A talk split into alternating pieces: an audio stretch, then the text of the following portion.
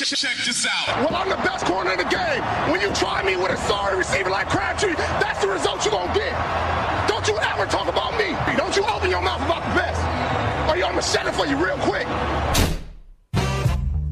Live in the entertainment capital of the world, it's the TC Martin Show. Hey, don't roll it. Hit it downhill.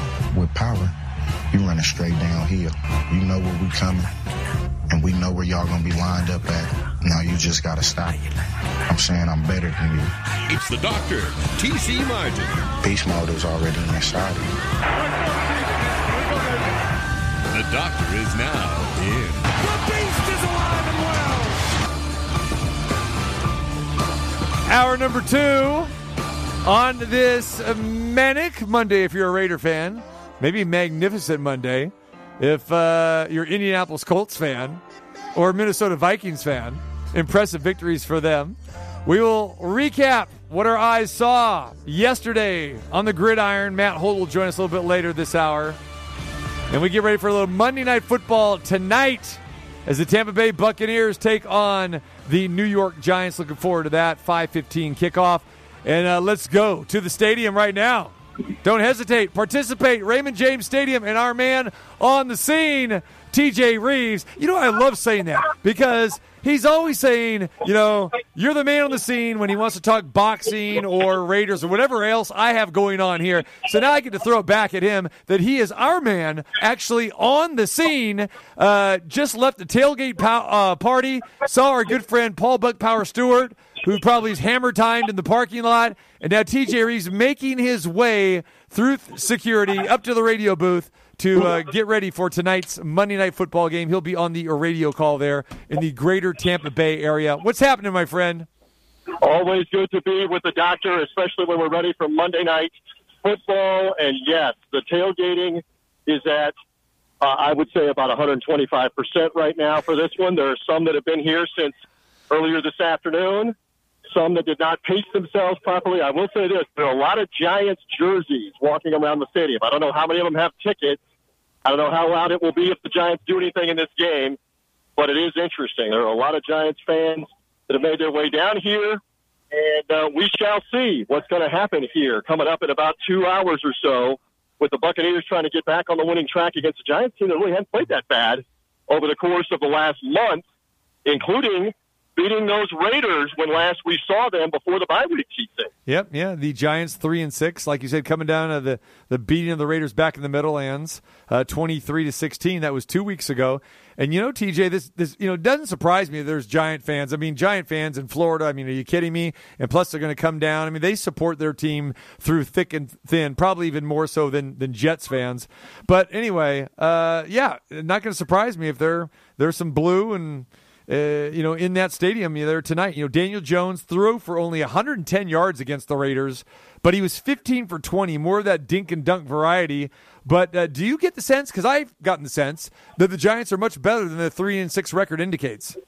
Well, the defense has held them in on that, and he obviously had the 300 yard pass game at the Superdome when they won that game in overtime. And let us not forget, Doctor, that the first Daniel Jones start came in this stadium two years ago, Bruce Arians' first season against the Buccaneers. And on a closing drive, he had a couple of huge completions. And then the storybook fourth down play on a quarterback draw, he scores with under a minute to go to put the Giants up. And then the Giants uh, proceeded to allow the Buccaneers complete a long pass, get the clock stop, and try about a 45-yard field goal that was no good at the end. So Daniel Jones' first start is a win in this stadium with him making a heroic play.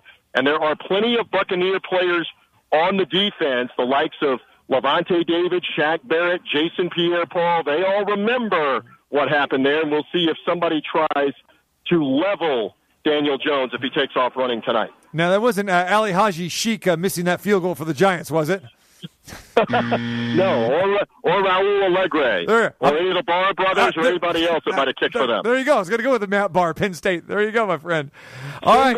Face mask uh, Bahr, right? Because you, their name was Bahr, right? So Correct. yes. Correct, Mundo. All right, your Buccaneers have lost two in a row. What is the mood with this team heading into tonight's game? I- think they're angry. I think they're they're embarrassed by the fact that they didn't play well last week, and it's one thing that Washington did some good things, but the Buccaneers allowed them, almost empowered them to hang in in that game. And of course, now it's a week to week league. You come back the next week and you look at what Washington did in the second half yesterday to beat Carolina and did the Buccaneers a favor. That, that that loss doesn't sting as much when you watch what Heinicke did, your guy Taylor mm-hmm. Heinicke, the quarterback, and how Washington won that game. I think this team has been chomping at the bit all week to get a chance to get back out here and start better than they started last week. I mean, the game began, for God's sake, with a false start on the first play of the game. The game continued with Brady with two first quarter interceptions. That's only like the second time in his career that that had happened. By the way, Tom Brady has only lost three games in a row one time ever. That was his second season, 2002. They actually lost four in a row that year. By the way, that's the year the B-U-C-C-A-N-E-E-R-S, Go Bucs, won the Super Bowl 02 when the defending champion Patriots lost four in a row and eventually uh, bowed out in the uh, in the postseason. So I think Brady's going to be ready to go. I think the Bucs are going to be keyed up because you do not want to be hearing questions about six and four, three straight losses, and things like that. We'll see if he's locked in. We'll see if they're locked in coming up. So let me ask you this: the last time we saw the Giants on national television, they gave the Chiefs fits you know, with yeah. with with that defense, and it gave him a Mahomes fits, and especially the way, like you said, that Brady is coming off these two games losses to the Saints in in Washington, where he didn't perform well. Like I said, two interceptions in each one of those games. Do you think it's something schematically here that the Giants are doing defensively? I'm not even sure if it's personnel wise or not, but do you think Arians and company have they been looking at this and and you know, I hope they're not overlooking this Giants team because that's danger. Because what I saw with that Giants defensive, defensively, the way they confuse Mahomes and put him in some precarious situations, you know, for your sake, I hope that that's not going to happen. And hopefully that Brady and the Bucs offense is prepared for this. Well, and that's that's one of the things they've had to analyze. Uh, you know, a couple points. One, the Chiefs' offensive line not very good. Now they've gotten their act together the last couple of games, but Mahomes was getting hit and pressured constantly, and that's what the Buccaneers cannot have tonight with Tom Brady. And you're right. I mean, they've had an extra week now to scheme up some blitzes, scheme up some disguise, uh, disguise coverages, things such as that. We'll see how much that factors in as this game unfolds tonight. Uh, it does look like positive news. We'll find this out officially, I believe, at the top of the hour. Coming up at 7 Eastern, 4 Pacific is when the inactives have to be declared.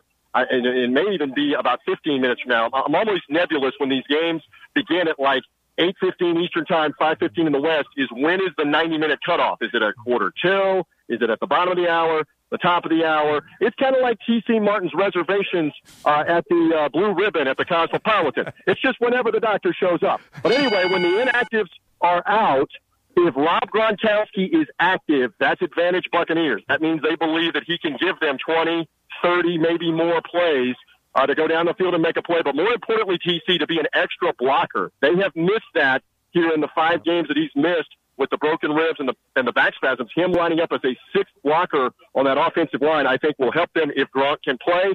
We'll find out more if he can play in a little bit turnovers, costly penalties, yes. and the D yes. and the defense not getting off the field on third down. Uh, that's what I see. You know, when I've watched the Bucs in, the, in these two losses, uh, is it that TJ or pinpoint the other reasons for uh, this two two straight losses for this team? Well, no, you hit on it. I mean, the biggest thing is self inflicted with the penalties and with turnovers. In, both the Saints game, three turnovers, and in the uh, the game with the Washington football team two more with those interceptions in the first half, and it led directly to ten points for the Washington football team. If if the Buccaneers fumble the ball, if Brady is throwing interceptions more than one tonight, the Giants are going to have a great chance to win this game. They're going to be right in this game and have a chance to win it. If the Bucs play a clean game without turnovers and very few penalties, it's going to be difficult for the Giants to overcome this here in Tampa. All right, uh, as we know, Antonio Brown has been injured. Then the news that you know what happened last week, the reoccurring issues off the field.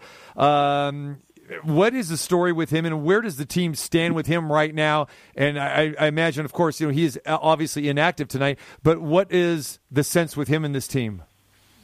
Well, right now the ankle injury is the biggest thing, and, and the Buccaneers have said this coming into the weekend that his ankle isn't ready to go to get out there and be explosive and make the plays that they need him to make. Obviously, the NFL has yet to come out and say that this huge uh, story about purchase of a fake COVID vaccination card is a hoax and has no merit and that he's actually vaccinated. The Bucs have said that. The Bucs have now said leave it up to the league to investigate and then to rule any further. So we'll wait to see what happens on that. But for right now, they're missing that deep threat, the guy that can stretch the defense a little bit. And I'll, and I'll tell you another one. Chris Godwin played in that game in Washington, but he was about 80% at trying to be able to go down the field on long routes with an injured foot for him. We'll see how Godwin looks in the pregame warm-up tonight in this one because that's another factor to take some of the pressure off of Mike Evans. Gronkowski will help with that. Godwin will help with that. We'll see how healthy Godwin is tonight. And Antonio Brown, your guess is as good as mine as when uh, as to when we see him again, TC. And if you have any of those uh, running backs, uh, specifically Leonard Fournette uh, for the Bucs on your fantasy team, what do you think is going to happen with the Bucs? Are they going to really try to establish the run night, or is it one of these nights where Brady goes back and throws the ball 35 times? I think they're going to have to try to get him going in the first half and even stay with it if it's not working in the first quarter. And that was part of the problem in Washington. They fought, they fell farther behind, and once they did, they stopped being able to run the ball, set up play action, etc. I think you will see a concerted effort, even if things aren't going well on the first couple of drives, to continue to hand it to him. And it's interesting because Ronald Jones has basically gone to the deep freeze right. here. He only played a couple of plays in Washington. He didn't play very much in New Orleans. It appears right now their attitude is it's Leonard Fournette's job, Gio Bernard, Giovanni Bernard, some of the time on third down, and Ronald Jones only to spell Fournette for a break or if there's an injury. So that looks like it's the running back rotation for the Bucs tonight, brother. TJ Reeves is at Raymond James Stadium. Get ready for Monday Night Football. Kicking it off here, at 5:15 Pacific. What happens tonight, my friend? I think the Buccaneers find a way to win this game by a touchdown and maybe more. I think you're, you're looking at a home game here. The previous two losses were on the road. This team's been very good at, at home. We keep mentioning this for the line. Everybody's looking at the line. What is it now, Doctor? Ten and a half? Ten, ten it's and a half? 11. 11. It's 11. Yes. All right, the Buccaneers have had three lines of nine points or more at home, and they won and covered against the Falcons. A lot of that was scoring late. Mm. They dominated the second half with the Dolphins and covered a nine point line, and they destroyed the Bears on a 10 or 11 point line. So, three games with a nine point line or more. They covered them all at home. I think this is probably a 10 point touchdown type win for the Buccaneers tonight, something like 27 17, 31 21, something like that in this game tonight. There you go. All right, he is TJ Reeves. He rolled through the tailgate parties, uh, the Yes. food fair, and what about the press box media food? That, that's what we've been Do talking about. Give it to me. tonight. I have I have the suspicion it will be early Thanksgiving with the Oh, turkey and the sides Yeah. and that. But listen, now we got to get you down here because they've got the outstanding Cuban sandwiches. They always have the roast pork and uh, and a, and a bunch of other side dishes up here too in the press box. The media is always well fed. Now the thing is, the sideline guy doesn't get to be up here at halftime in the press box. I got a I got a ham and egg, as you like to say down here, with a bag of chips Right. downstairs until post game. But uh, we're ready to do this. Enough about my food. Let's see what the Bucs can do. Let's see if about five hours from now, if the Buccaneers aren't smiling uh, here this evening with a victory that gets them to seven and three and gets the season back on track. No, it's all about that personal assistant delivering you something fresh. Maybe not from the press box, TJ Reeves, but from one of those uh, uh, eclectic uh, food stands there at Raymond James Stadium. And that's what you do, and you chomp down early on in the third quarter. That's what you need to do. Delivery service, my friend. Look into that. All right. Take care, Give me my delivery service on a Buccaneer win. I'll take that and then have some post game food. You and I both, brother. We're, we're rooting for you. All right, brother. Take care. Have a great call. Always great to be with you. Happy Thanksgiving to everybody in the desert in Vegas. Be safe. We'll talk to you next week. Let's see what happens on Monday night football. All right, there he is. Thanks, brother. TJ Reeves. There it is, part of the uh, Buccaneers broadcast team. He's got himself a long night. Uh, not only is he there, and remember that's a kickoff at 8:15 p.m. Game will get over about you know 11:15, 11:30. Then he's got to host post game show, do the interviews with Bruce Arians, everybody else, and then on the radio side they got like an extended post post game show, and he's got to be doing that probably till about 1.30 or 2 o'clock in the morning. There you go. And, and I know that how the broadcasts work there in Tampa, and it's a lot like our Raiders broadcast here, that they'll go in they'll put it on the sports station, but they want the FM signal, and they'll go ahead and broadcast the games on the rock station, which they do there in Tampa. So picture that. TJ Reeves hosting the post post game show at 1 o'clock in the morning, and people probably not used to that kind of stuff at that hour, uh, you know, late, late night on, on a Monday night, early Tuesday morning. You got to be getting some requests. I mean, for Free Bird or Stairway to Heaven, something like that, or maybe this. There you go. You got a post game show talking Buccaneers, and people go. We want our music. Let's go. He's not getting any call-ins tonight at one o'clock in the morning. I mean, you know, people are going to want to get their groove on. That's it. They want to rock a little bit. Maybe some late night mellow classic rock, if you know what I mean. All right. Appreciate TJ Reeves for joining us live from Raymond James Stadium. Bring it to you. That's how we do it. There it is. Whether it's T Mobile Arena, Allegiant Stadium, the Raiders facility, we got it all covered. World Series, playoff games, there. Monday Night Football. Got it all for you right there. Oh, th- this this takes me back right here. Yeah, this you used to play this quite a bit back in the day. Yeah, yeah.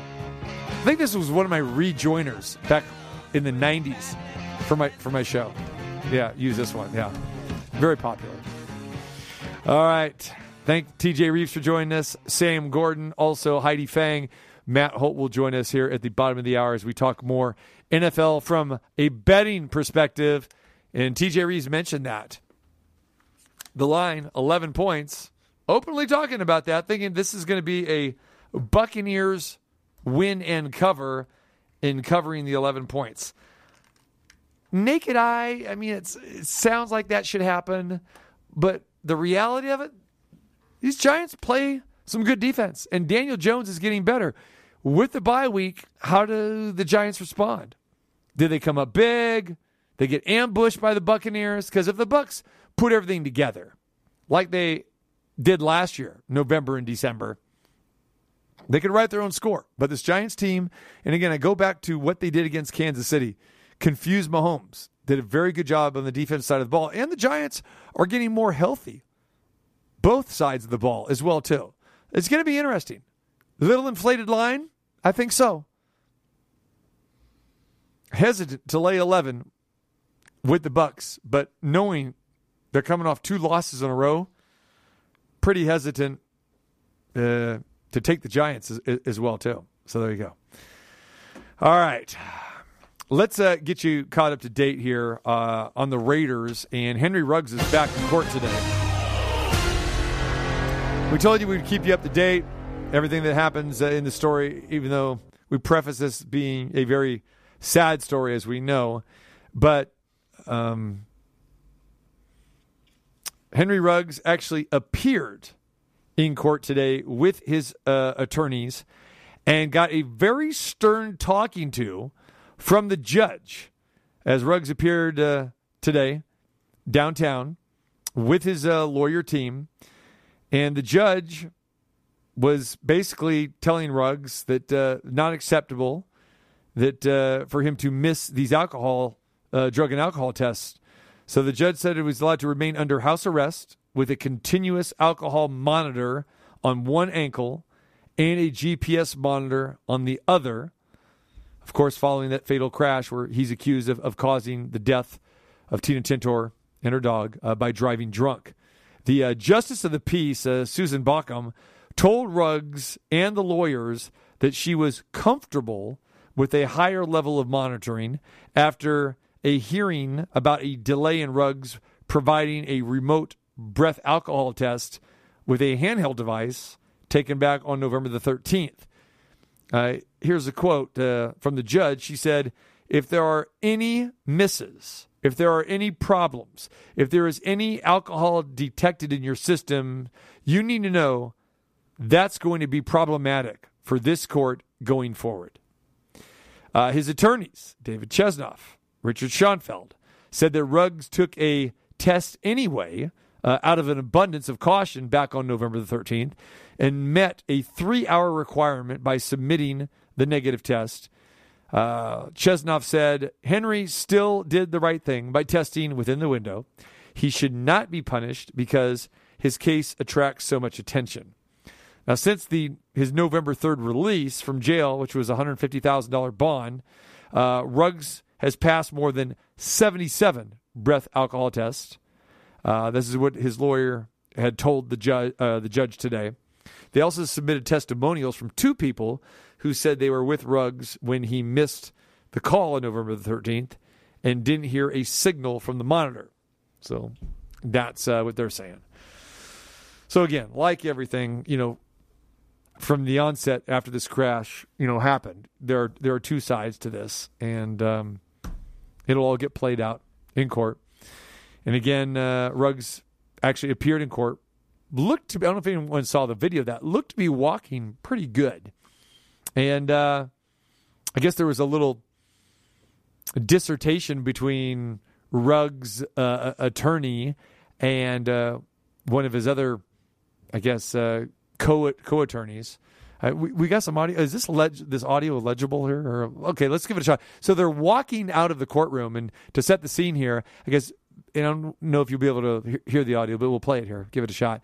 That um, that they wanted to try his entourage or the people uh, with Ruggs's party wanted to try to cover Ruggs when he was leaving the courtroom, like put you know a veil or something around him to to not you know have his picture shown, you know by anyone taking pictures, paparazzis or or TV news media.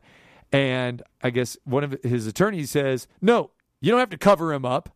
And then another one of his handlers turned around and said, "Oh, well, should he pose for the camera?" So let's play this back and see if we can pick it up. You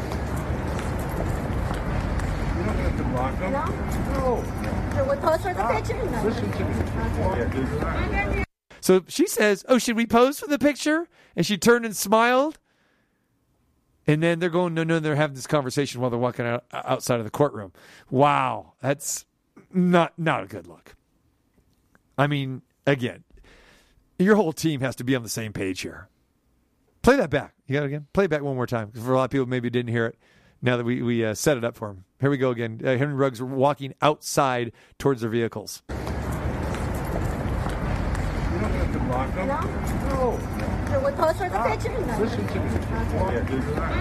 You don't have to block him. That's what he said. Yeah. Oh boy. All right. So we'll continue to monitor this. Uh, Ruggs uh, due back in court uh, next week as well. So, all right. Raiders, uh, terrible performance again, thirty-two to thirteen. The woes continue. They lost three in a row. Giants, Kansas City, Bengals yesterday. Raiders really, they were in this game, had a lead, right? Ten to six, had, had a lead. We're right there, trailing sixteen to thirteen. Never scored again. As it was a Joe Burrow show, even though he only had 148 yards yesterday completed 20 of 29 passes, one touchdown, but he had command of the offense. He was making the throws. And talk about his college connection with Ja'Marr Chase over at LSU. They were on, on target with a touchdown pass, but the precision in his throws, uh, hitting his receivers in tight windows. And then there was Joe Mixon running the football. 30 carries for Joe Mixon. That's how you run it. That's how you co- commit to the run. And of course, he had over 100 yards. You're going to do that carrying it 30 times, 123 yards for Joe Mixon. The Raiders have been outscored 96 to 43 during their bye week.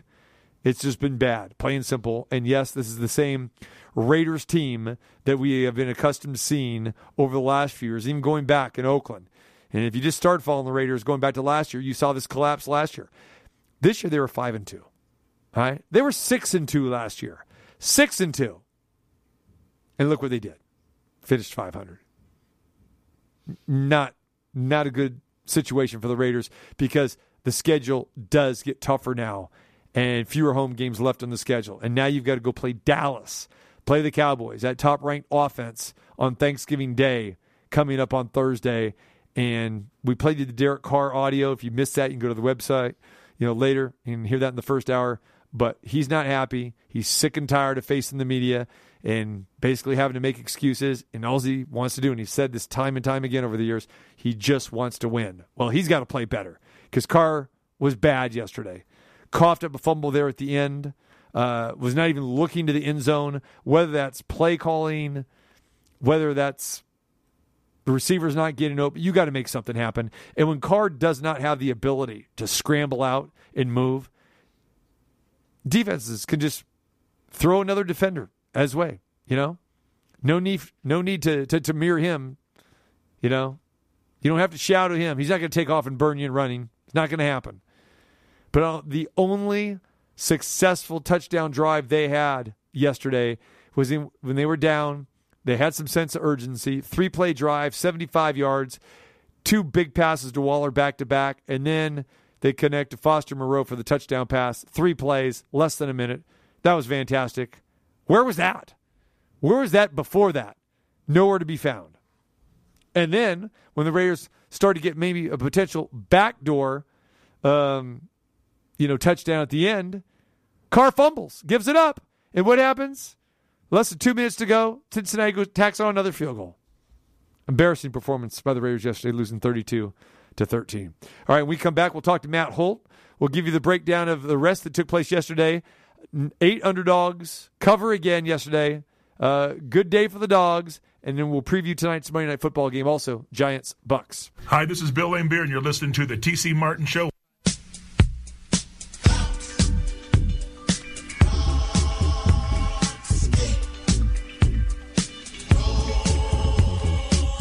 All right. If you liked uh, a majority of the favorites yesterday, weren't feeling too good, man, we'll uh, start talking about those. And then, of course, uh, underdogs come through. What, eight, eight times yesterday the dogs uh, came cashing in.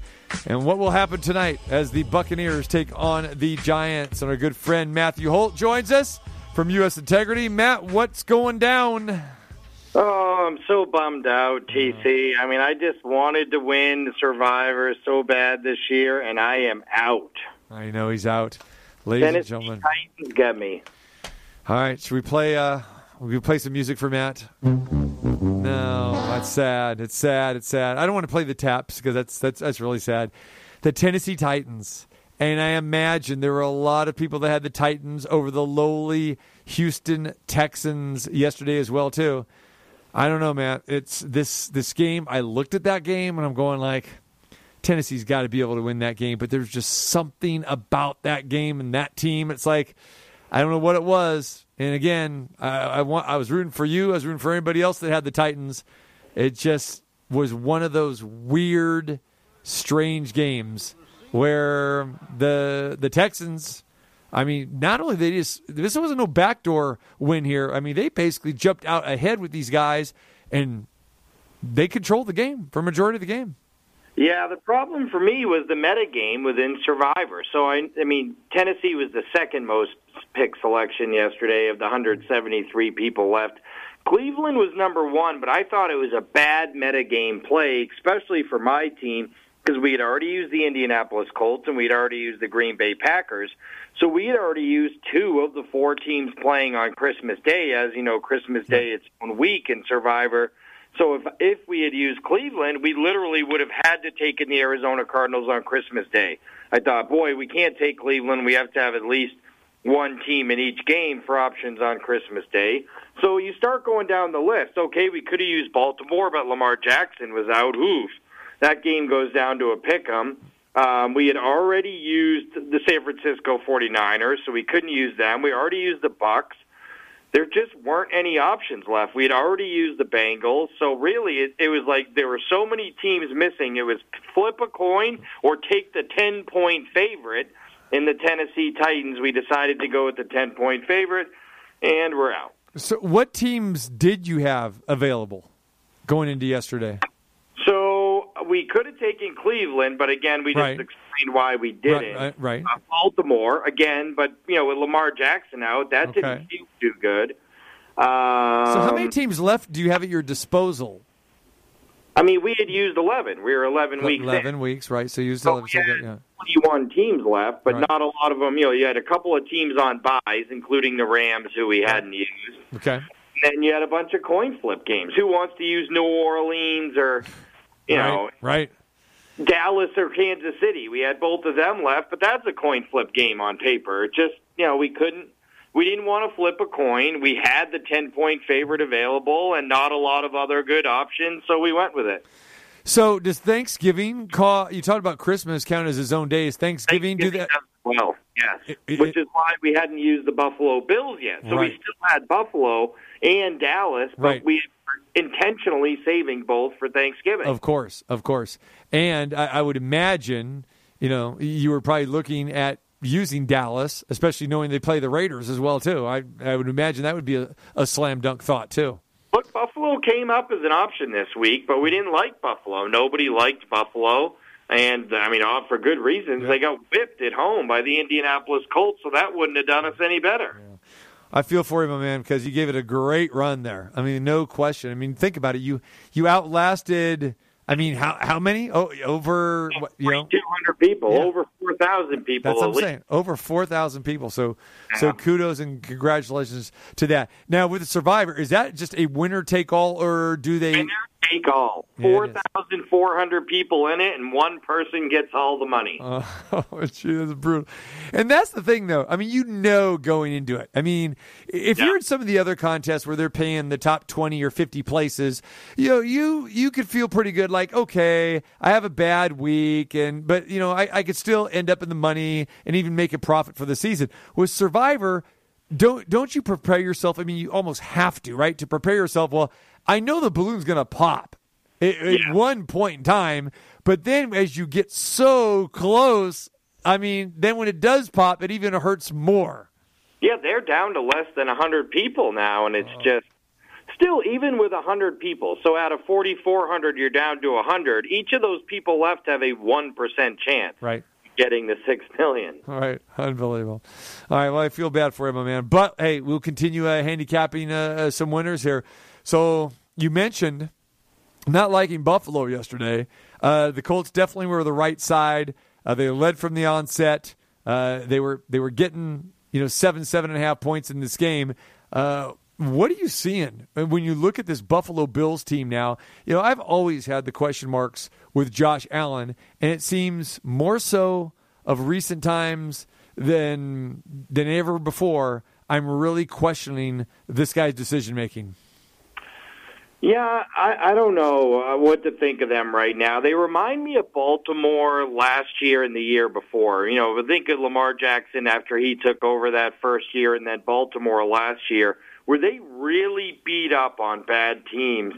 But then when they got in a dogfight a little bit, they they weren't like you knew if you had Baltimore and they got down, they weren't coming back. Lamar Jackson's not leading them back to victory, and that suddenly feels like the Buffalo Bills. You know, they beat Miami 35 to nothing earlier when Miami was struggling, beat Washington 42 by like whatever, by 21 points, beat the Texans 40 to nothing when, you know, when they had Mills starting and, and nothing going right for them but then they get in a tight game against Tennessee and lose. They get in a dogfight against Jacksonville where they had to pull it out at the end and they lose to the Jags. And you know, they lost to Pittsburgh week 1 in a game where again, they were in a dogfight all game and if it's a dogfight and you're in it going into the fourth quarter or have the lead, Buffalo has not been able to come from behind at all, even if it's just one score down. If the Bills are down in the fourth, it seems like they're not handling nerves well at all and are not able to handle the adversity. Where on the other side, just like the Baltimore Ravens last year,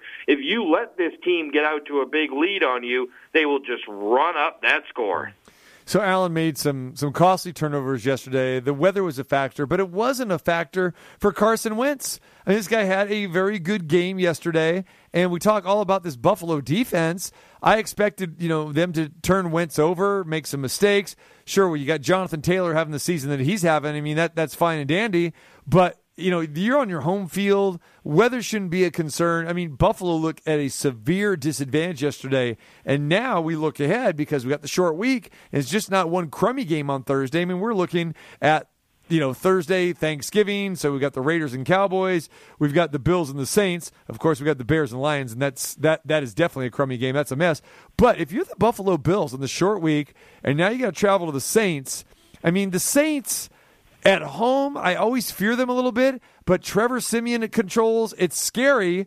Uh, Buffalo's only a four and a half point choice, but how do you view this game? Uh, you know, because I'd like to say, okay, well, Buffalo's going to bounce back, but I just don't know if I can trust this team right now.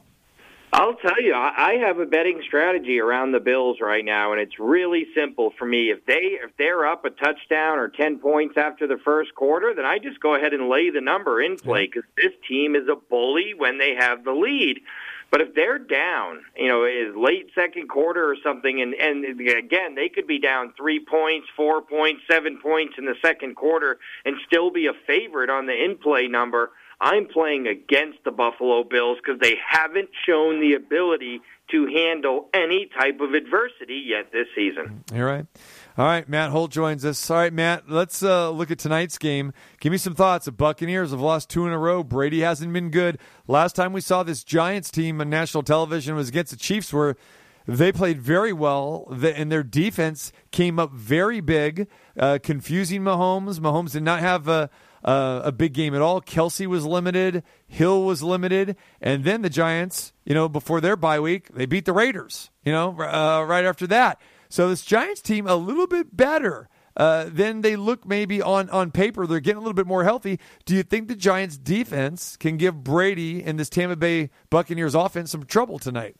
First of all, I'm a little surprised this was the Monday night game. I mean, Dallas, Kansas City wasn't on Sunday night. You knew, if nothing else, when the schedule came out, if, if you're the schedule maker, you'd have Dak Prescott and Pat Mahomes. It'd be a shootout, probably a lot of fun on Monday night. This game had blowout written over it from last year, from where their schedule came out. It's a you know it's a 12 point, 11 point spread tonight.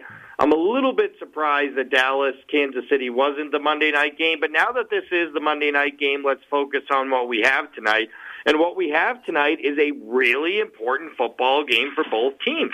The Tampa Bay Buccaneers are still in it to get that number one seed in the West. And the New York Giants, with Dallas losing again yesterday to the Kansas City Chiefs, a win here by the New York Giants, and suddenly the NFC East is wide open again. Uh, big game for both teams. You know, I don't know what to make of the Giants. They're really tricky because sometimes they don't just lose, they lose emphatically. And Daniel Jones has a tendency to turn the football over, but he hasn't been turning the football over lately.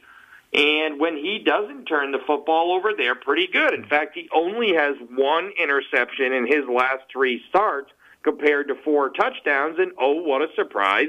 They're two and one in those last three starts with wins over the Raiders and the Carolina Panthers. And to your point, they almost upset the Kansas City Chiefs, losing 20 to 17. So the formula for the New York Giants is simple. If Daniel Jones doesn't turn the football over, there's a good chance the New York Giants could stay within that 11 point spread. Right. And just to go ahead and, and you were bringing up the point about why wasn't this, uh, you know, um, you know, why is this a Monday night game?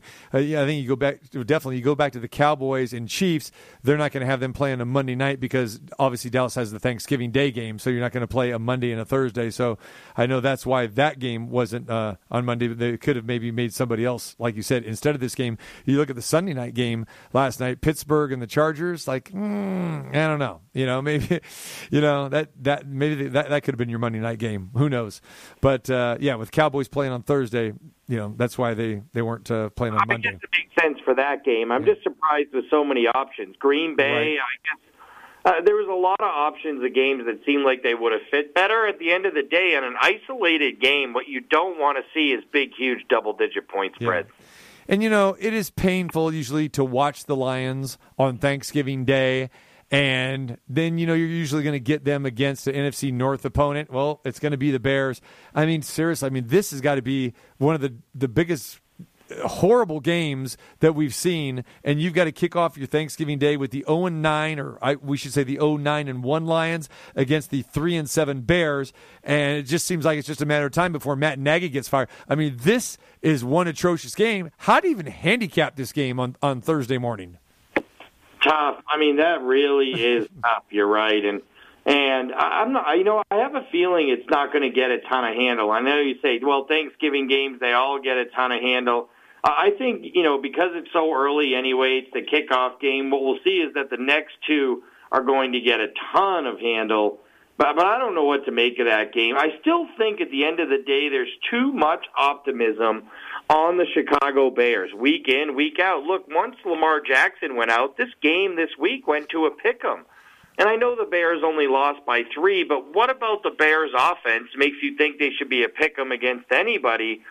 And now they're going to go on the road and lay three and a half points. That means they'd have to score more than three points. And and I'm just not sure. I don't have any confidence that they can do that. So, you know, the only time that Justin Fields has even looked somewhat okay is when they're down big and teams are playing prevent, and he's able to sort of you know, get some pat. He had that one run, I guess, against the San Francisco 49ers, but other than that, he picks up a lot of garbage yards, and they don't move the ball at all for three quarters. So I'm just, you know, if anything, I would just blindly take the Detroit Lions and hold my nose. But I mean, that is a stinky way to start your Thanksgiving. Matt, there's good news here. You can sleep in Thursday morning. Okay, you can even stay up later on Wednesday. No need to get up. Go ahead, get the extra hour or two sleep on Thursday. You That's deserve what I it. was thinking. Yeah, was, why not? Because the next two games are really good and really interesting. Okay, so let's talk about that. We got the Raiders and the Cowboys. Dallas is a seven point favorite. Raiders have lost three in a row. This team obviously is is a mess right now. I mean, emotionally, schematically. I mean, the egg that they laid yesterday against the Bengals was just inexcusable for a team that needed to win badly. And now you've got the Cowboys and that high octane offense going on the road on Thanksgiving Day. Uh, this thing could be really ugly for the Raiders. Here's the problem, though. Is that Cowboys offense really high octane?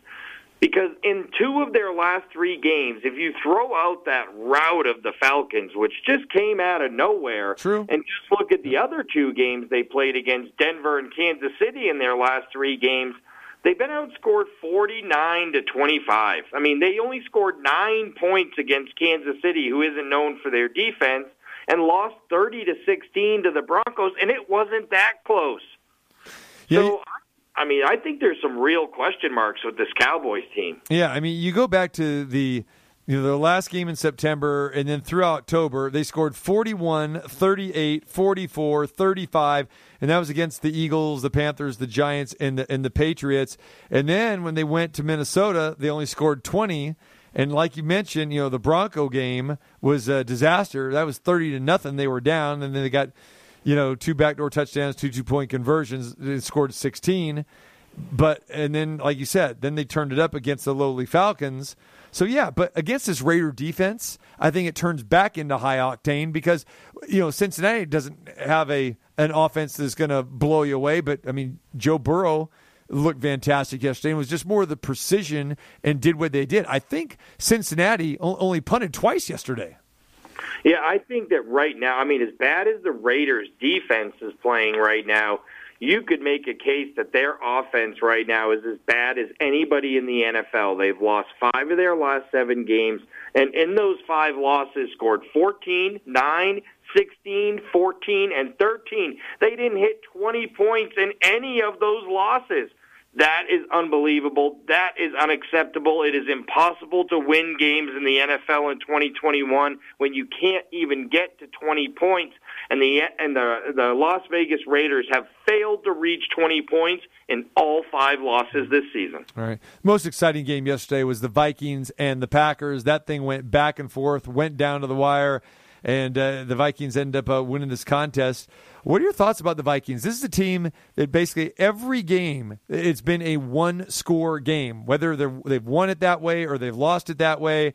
They showed up big yesterday, and do you think this Vikings team finally turns it around? And and again, I know that uh, they're they're still trailing the Packers, but you know they showed they could beat Green Bay yesterday. Yeah, I actually took a couple small flyers on Saturday before the Sunday game started on two teams to make the playoffs at pretty good plus money. I took the Cleveland Browns at plus 170 and the Minnesota Vikings at plus 185. Both of them, yes, to make the playoffs. This is a Minnesota team that had a lot of unfortunate losses early in the season. If you remember and you go back to the very early part of the season, you know, they lost at Cincinnati by a field goal. They lost at Arizona by one point in a game that they probably should have won. Uh, lost a really close game to, to Cleveland. Uh, lost a four point game to, to the Dallas Cowboys and lost by three against the Baltimore Ravens and that crazy finish to that game. This is a team that really right now should be seven and three at least. If you just take all those coin flips and split the difference and give them two of the four wins, then they're seven and three and certainly a playoff team. And I have to like the favorable schedule going forward at Detroit, Pittsburgh at home, the Bears still on that roster. Plenty of wins out there. Bears twice still on the roster for the Minnesota Vikings, so plenty of wins still available out there. And I think when it's all said and done, the Vikings are going to be in the playoffs. Yeah, and the road games aren't really tough. I mean, they do have to close against the Packers, but again, they go to Chicago, they go to Detroit, you know, San Francisco. I mean, that you know that could be. Uh, that could be questionable. So yeah, that's that's might maybe a good wager, especially getting plus money like you are there. All right. Yeah, nine or ten wins is going to get you in the playoffs, even with a 17 game schedule, because it's so wide open in the West, in the NFC. All right, you brought up the Browns. What do you make of this team? We know Mayfield has been injured, but uh, they answered the the bell yesterday. Um, thoughts on that? Look, for me, this team is really simple to diagnose. When Nick Chubb is healthy, then this team is able to do what they want to do, which is be a run first, really strong defensive football team. And Nick Chubb again yesterday did what Nick Chubb does 22 carries, 130 yards. When Nick and look, Nick Chubb, the good thing is he hasn't had injuries this year. It's all COVID related. So I think the rest actually may have helped him not being on the field for those games, uh, dealing with COVID issues. But whenever he's on there, this team is a uh, unbel- the best running team in football. That allows Baker Mayfield to play action off the pass everything works better for the Cleveland Browns when they're running the football, and that simply starts with Nick Chubb being healthy and on the field. Browns are at Baltimore. That's going to be your Sunday night game to wrap up a long Thanksgiving uh, Day weekend. That should be a good one. Uh, Browns and Ravens, and again, both teams definitely need uh, this game. You talk about Monday Night Football, Matt. Next week, I don't know how excited we're going to be uh, for that. Uh, Seattle at Washington. Yeah, unfortunately, I think you're right. You just hit the nail on the head where the premier game of the week is going to be Cleveland Baltimore. I think that's the one. Uh, division on the line right there. Baltimore still in first place right now at seven and three, and amazingly, the Cleveland Browns still in last place in the AFC North at six and five. Uh, so, I mean, you're talking about a team right now. I mean, the leader of the division has seven wins. The last place team has six wins. That division is so tight. That game is so important next week. I can't. I can't wait. I'm really excited for that game. I think Cleveland pulls it off. All right. Speaking of excited, let's change gears a little bit, Matt. As we know, very very busy sports weekend again here uh, in Vegas. Uh, we had you know the boxing with Crawford and Porter, and of course we had uh, the you know, the Raiders yesterday. But the college basketball has been fantastic, and now the starting today, the Maui Invitational is is happening. Uh, you know, eight great teams you know here for that, and then don't forget tomorrow night we've got UCLA facing Gonzaga, old number one, number two, the rematch uh, you know, from last year's Final Four. Uh, both teams actually actually are in action tonight uh, in basically walkover games. But Gonzaga, UCLA tomorrow night, T-Mobile Arena, and then followed by more action at the uh, Mandalay Bay, and then the Orleans has a tournament as well too. This is college hoops heaven already. I am so excited, TC. You know I'm a college hoops junkie. I love all the tournaments in town. I love this early season action. I've been so impressed with Purdue, Arizona. Arizona just absolutely manhandled Michigan last night. Yep. Love the way Arizona's playing and St. Bonaventure. Boy, have the Bonnies looked great early. Look, I, I guarantee you this. I will be down there tonight and I cannot wait to watch St. Mary's versus Notre Dame. A lot of sharp guys I know said, watch out for Randy Bennett's squad this year. They have a ton of talent. They returned everybody from last year plus some really exciting incoming talent. I had a chance to watch them a couple times already this season and was really impressed. I think that's going to be a great game, Notre Dame and St. Mary's. And a little teaser, I bet St. Mary's at 12 to 1 to win the Maui. Well, look at that. All right. My guy Randy Bennett as well. All right, that's uh, he does. He does have a very good team this year and they got a lot of returning starters. He did a good job of recruiting as well, and I think they match up pretty well against Notre Dame. So that's that is good. Yeah, we had uh, this what Wisconsin and A and M we had this morning, and of course. Uh, you know, it, you know, Chaminade in the tournament, but uh, you know, Chaminade not playing uh, on on the island. They had playing Nashville, or rather Asheville, North Carolina last year, and now the Maui is here in, in Vegas at the Mandalay Bay. So at least uh, you know, give the Maui Invitational credit. They're working their way back, way back to Hawaii. Uh, I'm glad we're on the West Coast and here in Las Vegas for the Maui this year. I know. Basically, Oregon got a bye, which is why they were co-favorites to win the Maui with Houston. I think it was Houston plus 220, uh, Oregon plus 250. Uh, and then, of course, Wisconsin, the third choice, Notre Dame, the fourth, St. Mary's way down there. But I'm telling you, this team's really good. Look, Wisconsin did look good this morning. Yep. That Texas A&M team's pretty athletic. They get after it, and Wisconsin beat them by double digits. Houston, of course, taking care of business this morning against Butler. We're going to get some great games going into this tournament the next round. Wisconsin versus Houston's a wonderful early season matchup, and hopefully, if St. Mary's pulls the upset we can see the Ducks and Randy Bennett, St. Mary Gale. That would be great. All right, and shout out to UNLV too.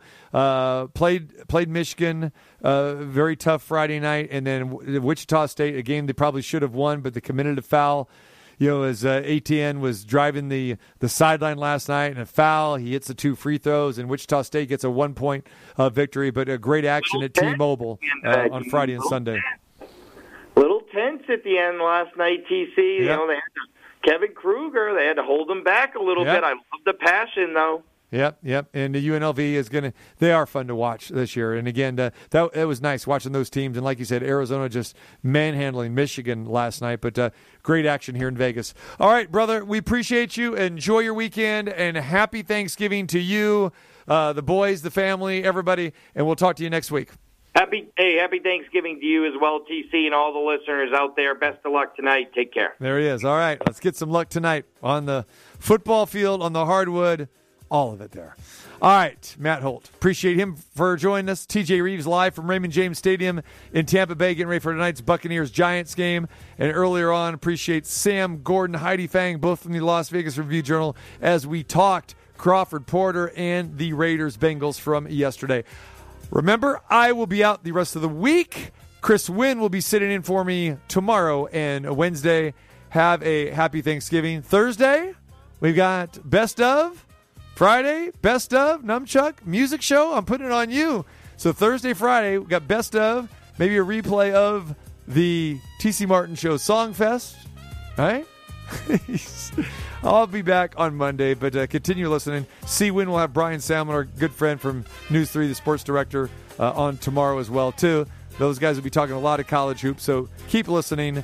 And remember, go to the website for everything at tcmartinshow.com. Have yourself a great week, a great weekend coming up, a very happy Thanksgiving, and I will talk to you next Monday at 2 o'clock. Take care.